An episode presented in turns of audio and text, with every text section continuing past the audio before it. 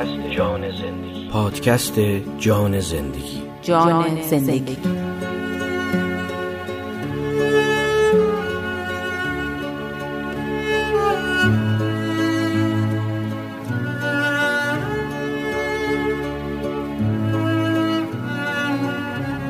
تقصیر فیل بود.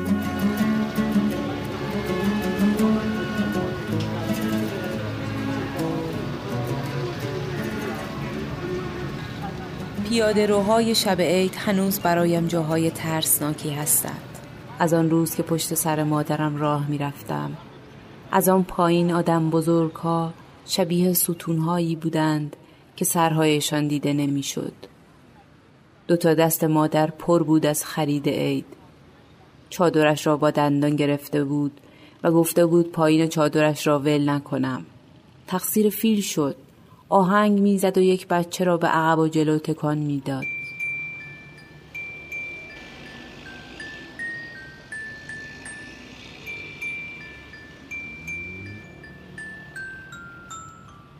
یک لحظه دست زدم که ببینم فیل واقعی است یا نه و دوباره چادر مادرم را گرفتم.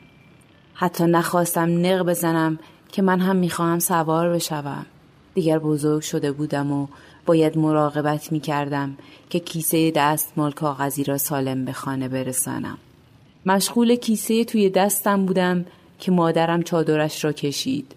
محکمتر گرفتم تا بفهمد که هنوز گوشه چادر توی مشتم هست. فکر کردم پایش درد گرفته که با هر قدم به یک طرف لنگر می اندازد و آرامتر راه می رود. دوباره که چادر را کشید و محکمتر مشتش کردم صورتش را برگرداند. مادرم پیر شده بود؟ یک ثانیه طول کشید تا فهمیدم که این مادرم نیست. استراب از ته دلم موج زد تا گلویم و با اشکهایم بیرون پاشید. پیرزن نشست. با روسریش اشکهایم را پاک کرد. بیهوده می‌پرسید روشن بود که مادرم گم شده و باید پیدایش کنیم.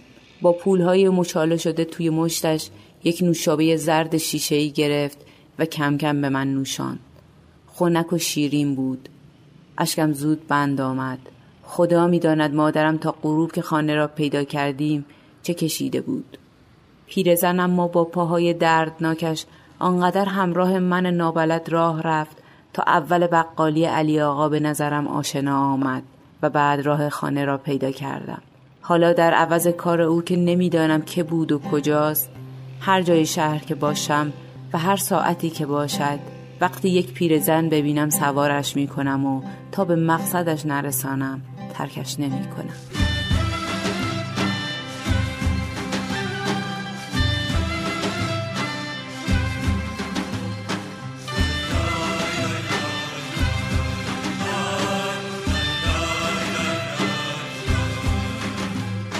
داستانی که شنیدید نوشته محمد علی بدری بود با صدای آرزو ندرلو پادکست جان زندگی. پادکست جان زندگی به سفارش اداره کل بانوان معاونت امور اجتماعی و فرهنگی شهرداری تهران آماده شده است.